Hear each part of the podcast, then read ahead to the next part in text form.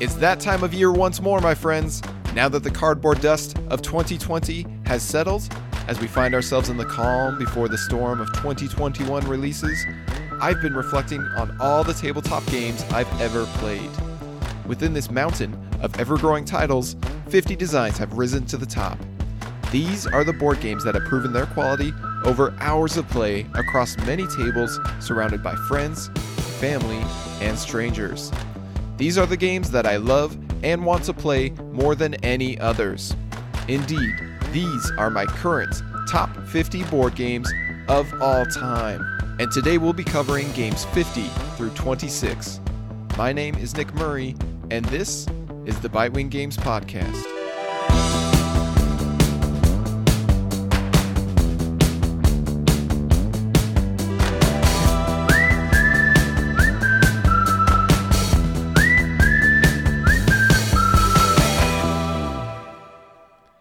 If you're even remotely familiar with my last top 50 board games of all time list, posted over a year ago as one of our first blog posts at bitewinggames.com, you'll soon notice a drastic change in most of the games and their rankings.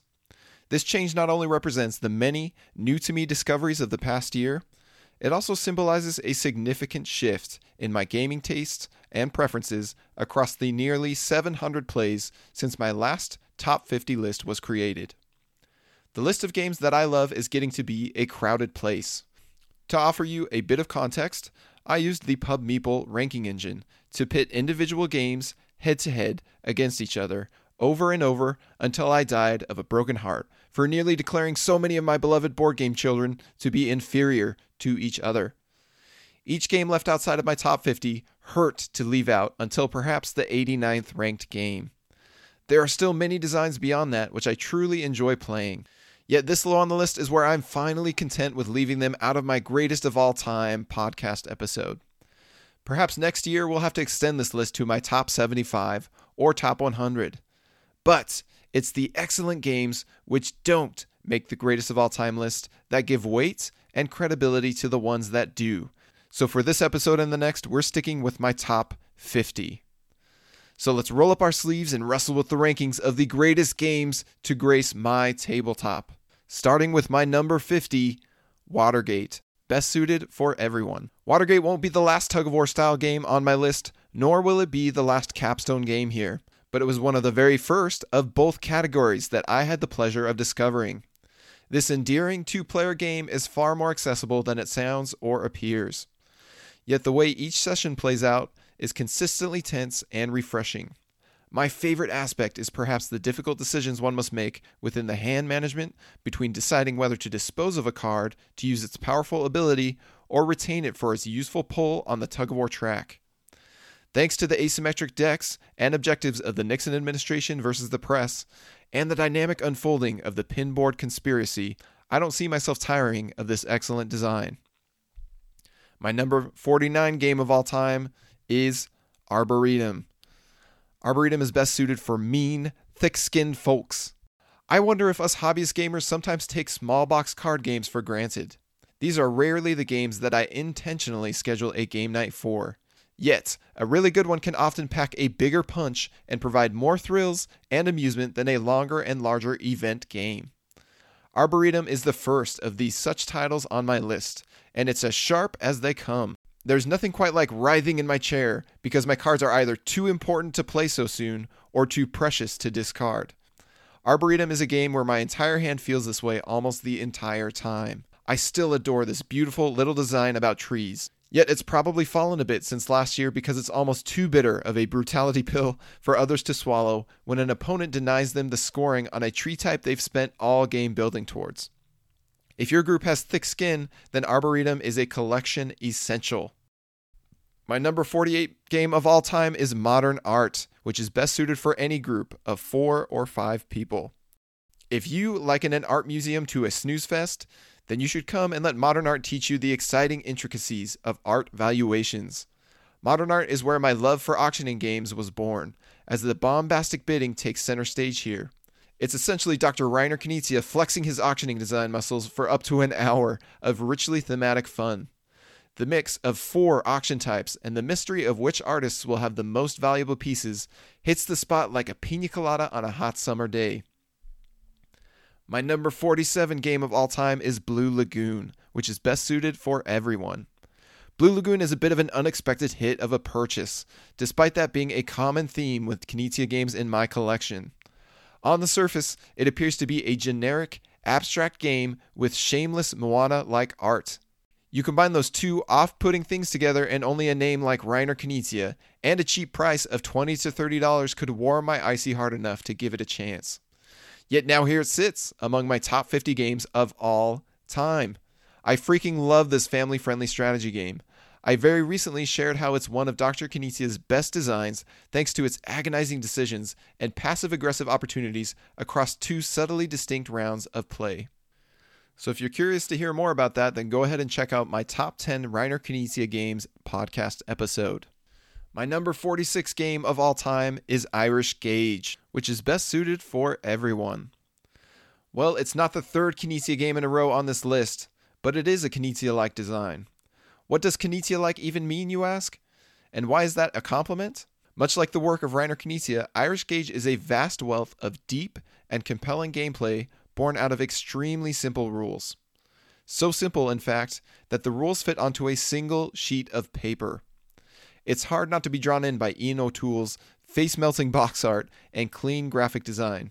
Yet, it's the pleasure of placing trains, auctioning shares, and calling for dividends that keeps me thoroughly engaged in this Cube Rail classic. My number 45 game is The Quest for El Dorado, best suited for everyone. Phew. Well, I don't know about you, but I almost had a panic attack straying from Reiner Knizia for so long. Look, I get that his style of game isn't for everyone, and I can assure you that we won't break into the double digits of Knizia designs on this list. But we do get awfully close, and you should probably brace yourself for a couple more of them in about two minutes. Anyway, let's talk about one of the best deck builders ever designed. Despite the miniature cards and sprawling components, the quest for El Dorado marries deck building to racing on a game board with seemingly effortless ease. The game is so polished and simple that it can be easy to dismiss the genius mechanisms and satisfying flow hidden within. This is a title that I can put down in front of my 8 year old niece and thoroughly enjoy playing, or break out with my fellow hardcore hobbyists for a charmingly cutthroat contest. My number 44 game is Great Western Trail, best suited for hobbyist gamers. Now, allow me to be vain for just a moment, if putting together this massive ranked list about cardboard leisure isn't vain enough already, and share that the main thing that keeps me from loving Great Western Trail even more is the uncomfortable box art containing three massive faces of scowling, staring, soulless men. It's like Mount Rushmore got lost in the Twilight Zone and landed itself in a dystopian Wild West. Thankfully, publisher Eggertspiel decided that five years of heebie jeebies was long enough, and they finally invested in a redesigned and drastically improved art style for the second edition coming later this year. Yet I'm not so vain as to dismiss the intricate complexity that launches this heavy Eurogame to greatness. The mechanisms interwoven together include deck building with a herd of cattle, traveling with a cowboy along an action rondel, progressing economic potential along a railroad track, constructing buildings along the trail to help yourself and hinder your opponents, developing an engine within your evolving player board, and so much more. My number 43 game of all time is Through the Desert, best suited for everyone. As promised, we're back with another irresistible adventure from the bottomless well of brilliance that is Knizia Games. This time we have pastel camels sprawling across a dry desert in search of lush oases, private piles of sand, and thirst quenching watering holes. Believe it or not, I was mildly underwhelmed with this game after my first play of it. It was only with more plays at varying player counts that I uncovered my adoration of Through the Desert. Once again, you can hear more about why I love this design in my recent Top 10 Knizia Games post. Speaking of which, my number 42 is Lost Cities, which is best suited for everyone. Lost Cities is the last I'll speak of Reiner's work for at least a dozen games, so you better eat up while you can. Now, remember back when we were talking about Arboretum and how that is a painful card game where you don't want to play or discard any of your cards? Lost Cities takes those same hand management woes and cranks them up to 10. The The 20 point penalty for committing to a color is perfectly calculated to make you hesitate with every card you decide to play. I especially love that you can start out a color with handshake cards that raise the stakes by doubling, tripling, or quadrupling your score, whether they are positive or negative points. The temptation to commit to a color late can become strong as that color appears in your hand or in the draw piles, and the threat of a premature game end can make the final turns tight as a noose. I still stand by my previous statement that this is the chips and salsa of two player games. My number 41 game of all time is New York Zoo, best suited for everyone. 2020 was a great year for board game releases, and New York Zoo is the first one on my top 50 games list to prove it. Between the giant tray of animal meeples, the piles of polyomino enclosures, the emerging zoos on player boards, the bounteous breeding bonuses, and the roaming elephant action token, I find myself submerged in a colorful pool of play. The race to fill your zoo first remains a refreshing change of pace from the common trope of gaining points for anything and everything. Uwe Rosenberg and Polyomino games pair together just as well as chocolate cake and vanilla ice cream. Man, with all these food analogies, I think I'm starting to get a little hungry here. Sorry about that. My number 40 game of all time is Mandala, best suited for everyone. I've never been let down by a play of Mandala. The moments of difficult decisions and clever plays are a gift that keeps on giving. The pleasant production consisting of a cloth board and colorful cards are merely a disguise for the confrontational gameplay that lurks beneath. Your turns are spent essentially bidding for first dibs on the sets of colors in each mandala, while feeding those sets for lucrative points. Once a mandala is complete, the highest bidder chooses the first color to add to their scoring river, and frequently it's best to take the cards that would help your opponent more than they help you. My number 39 game of all time is Jaipur, which is also best suited for everyone. Jaipur falls into the same category of simple, all time greats within the two player card game genre. And if you're wondering about more of the best board games for two players, we actually have a blog post on this that you can go look up. It's called 10 Best Board Games for Two Players on our website. Jaipur is another one that doesn't contain an immediate hook or obvious wow factor, but its addictive flow grows on you over time. Now, I could tell you more about how Jaipur perfectly balances incentives against risks or goods against camels, but I wouldn't be able to do it better than my Bitewing Games colleague Kyle, who put out a very slick six minute video review of the game last year, which you can find on our YouTube channel. The video is called Is Jaipur Fun? My number 38 game of all time is Cosmic Frog, which is best suited for hobbyist gamers who appreciate the weird and wacky we're on to another one of my top releases of 2020 with Cosmic Frog. Something about this punishing experience is so irresistible. Sort of like staring at the sunset, or staying up past bedtime to watch another episode of your favorite show, or drinking soda while eating spicy food. The more that Cosmic Frog hurts me, the more I want to play it. Yet I'm far too greedy of a gamer to play the game defensively, and my greed continues to burn me. Why send my frog groveling back to his vault with only one or two shards when I can load his gullet to the brim with goodies? Why take only one action on my turn when I can spend a little oomph to double my productivity? Why, you ask? So my merciless opponents can come in and gut punch me to another dimension and steal away everything I have ever held dear. While we're on the topic of merciless gut punching, we might as well transition to another one of my favorite bloodbaths. That is my number 37 game of all time, The Estates, which is best suited for mean, thick skinned folks. This one feels sort of like a sandbox game, where on your turn you have the freedom to auction off almost any piece still on the table, except players spend more time throwing sand at each other than building their own sand castles. You may be the owner of a red company, but if I win the bid for that red building block, then you better believe I'm going to stack it in the negative point row to sabotage your score. And if you let me get away with purchasing the mayor token, then I'll gleefully add it to your incomplete row, where your buildings will now score you double negative points. In the estates, cruelty knows no bounds. On to my number 36 game of all time, Lords of Vegas, which is best suited for those who can tolerate a hearty dose of luck with their strategery. You know, it's quite convenient that all these games ended up right next to each other on my rankings. Starting back with Cosmic Frog, we're currently in the thick of some of the more polarizing games on my list. It's likely you either love them or you hate them, and Lords of Vegas is no different. This is the game many have pointed to as what Monopoly should have been. Growing casinos, hostile business takeovers, big paydays, gambling to steal money from others, and player turns spent blowing all your cash on greedy expansion schemes.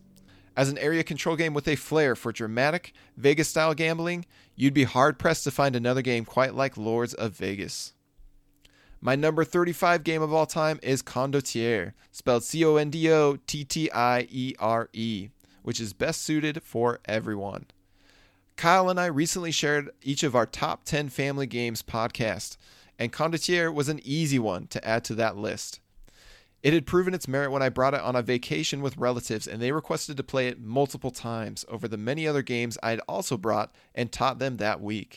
Condottiere boils down to a card game of chicken, where the last person to stay in gets to claim a territory if they committed the most troops, and the first person to control three adjacent territories, or five total, wins.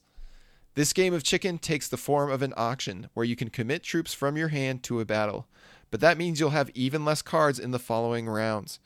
A major aspect of the strategy is to bluff your commitment and push others to spend too much for something that you don't actually want, just so you can easily take a more important territory later. My number 34 game of all time is the Undaunted series, which I have globbed together. This includes Undaunted Normandy and Undaunted North Africa, which are best suited for everyone. We've now arrived at my personal favorite deck builder, the Undaunted series. I've now played a combined total of 17 games of Undaunted between Normandy and North Africa, and we're still going strong. The many scenarios provided in these games help to keep each play fresh, and the asymmetry offered by each setup and faction make it doubly replayable. The addicting loop of sacrificing a card to compete for initiative, deciding which actions to take with the remaining cards, and honing your deck in on the victory objective is as good as deck building gets for me.